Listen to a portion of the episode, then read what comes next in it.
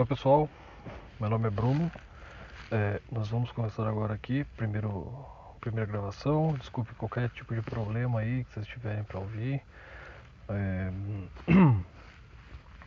problemas com som, tudo mais. Esse é um piloto, né, do podcast que eu quero inaugurar. É, e vamos começar. Eu vou falar sobre a Conferência de Yalta. O que, que foi a Conferência de Yalta? Entre os dias 4 e 11 de fevereiro de 1945, a União Soviética, o Reino Unido e Estados Unidos, representados pelos seus líderes, respectivamente Joseph Stalin, Winston Churchill e Franklin Delano Roosevelt, se reuniram em Yalta, na Crimeia, para a segunda das três importantes conferências dos países aliados contra o nazismo durante a Segunda Guerra. É, outras, as outras duas são a de Teherã é, e a de Potsdam. Teherã foi, foi a primeira, foi a primeira reunião, e Alta, que é que a gente vai falar, a segunda, e Potsdam foi a última, já com próximo do fim da, da Segunda Guerra. Essa conferência teve a intenção de garantir a paz após o conflito. É, eu gosto muito, particularmente, desta reunião. A importância, acho que a importância dela é crucial, porque ela vai definir realmente os, todos os rumos, todos os fins, é, rumos finais, né, que a guerra teve. Foi graças a essa conferência que já sabia, foi, foi o que deu início à Guerra Fria né? É, ela foi, ela tem uma, uma importância extrema, porque assim, a Alemanha já estava batida, o eixo como um todo já estava batido, é, era questão de tempo apenas, e durante essa conferência foi definido todos os rumos, principalmente na Europa, o que iria acontecer na Europa pós-guerra. É, então já, já nessa conferência estavam costurando as fronteiras é, da nova Europa, a divisão do território alemão em zonas de influência é, de cada aliado. Do, da, no caso, os três principais, mais a França. E também entra a Polônia, é, a República Tcheca, vários outros países também entram junto nisso, né? Mas assim, os principais, que inclusive vão dividir a Alemanha em quatro zonas de influência, são a União Soviética, o Reino Unido, os Estados Unidos e a França. É...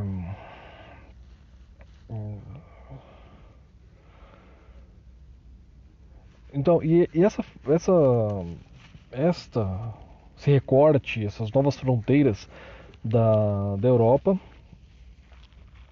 é, que se iniciaram os anos de Guerra Fria, né?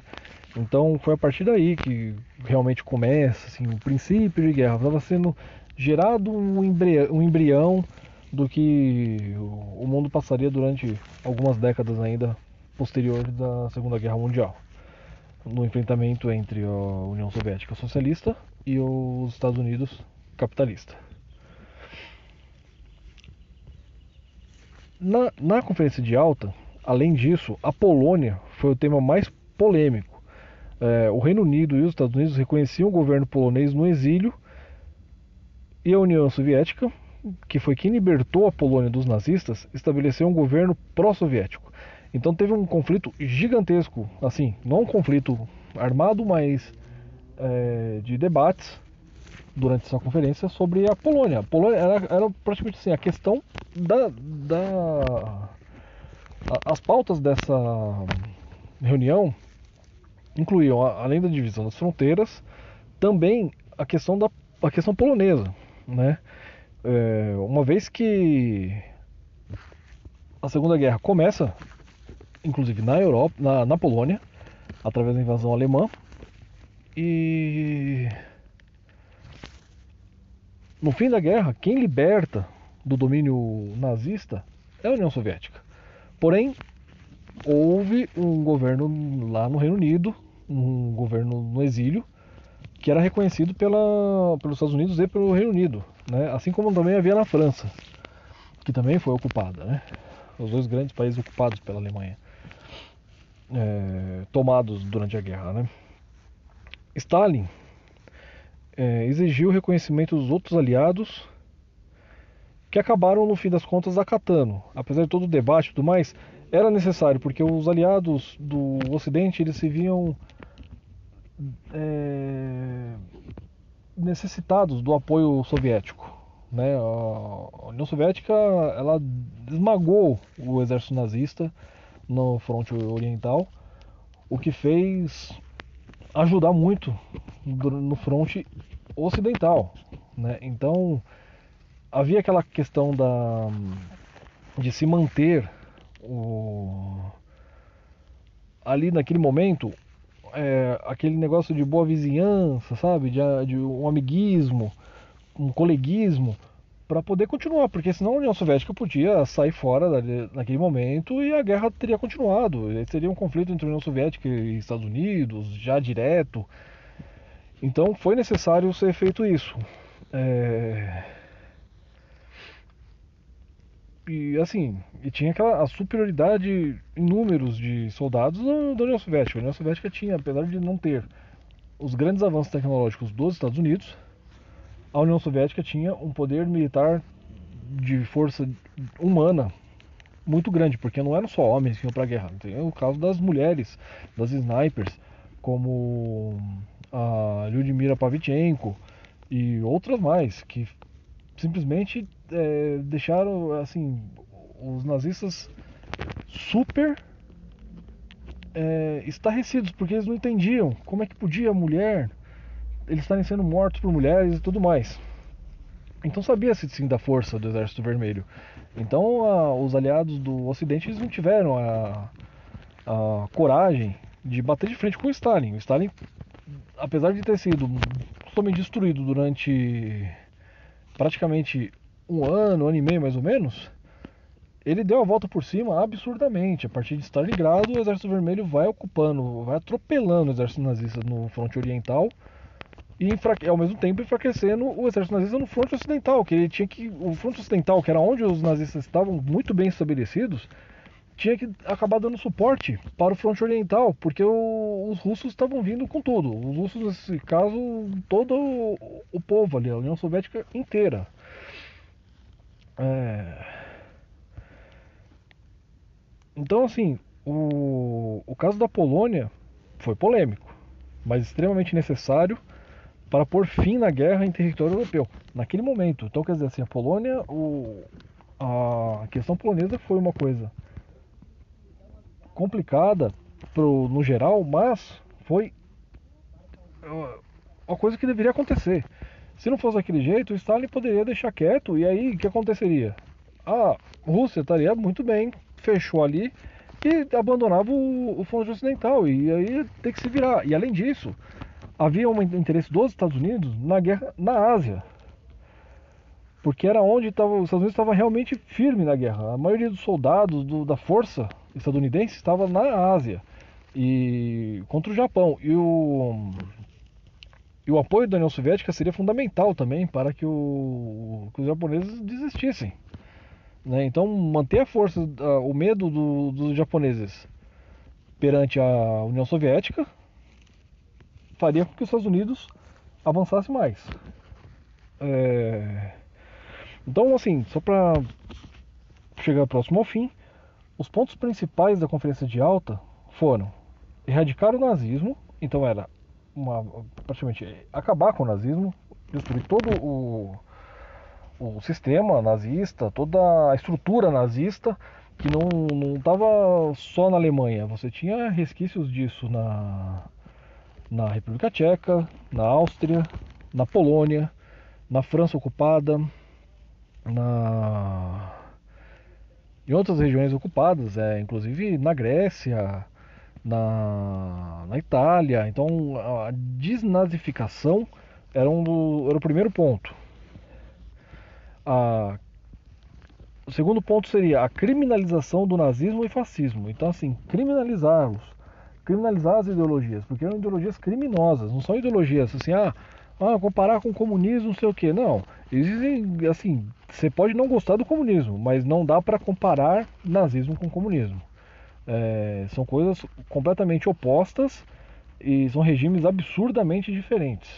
Até porque o comunismo, cá entre nós, um governo comunista nunca existiu no, no mundo. Né? Até hoje houveram experiências socialistas que buscaram, sim, o comunismo. Nunca alcançaram, né? até porque o comunismo é o fim do Estado.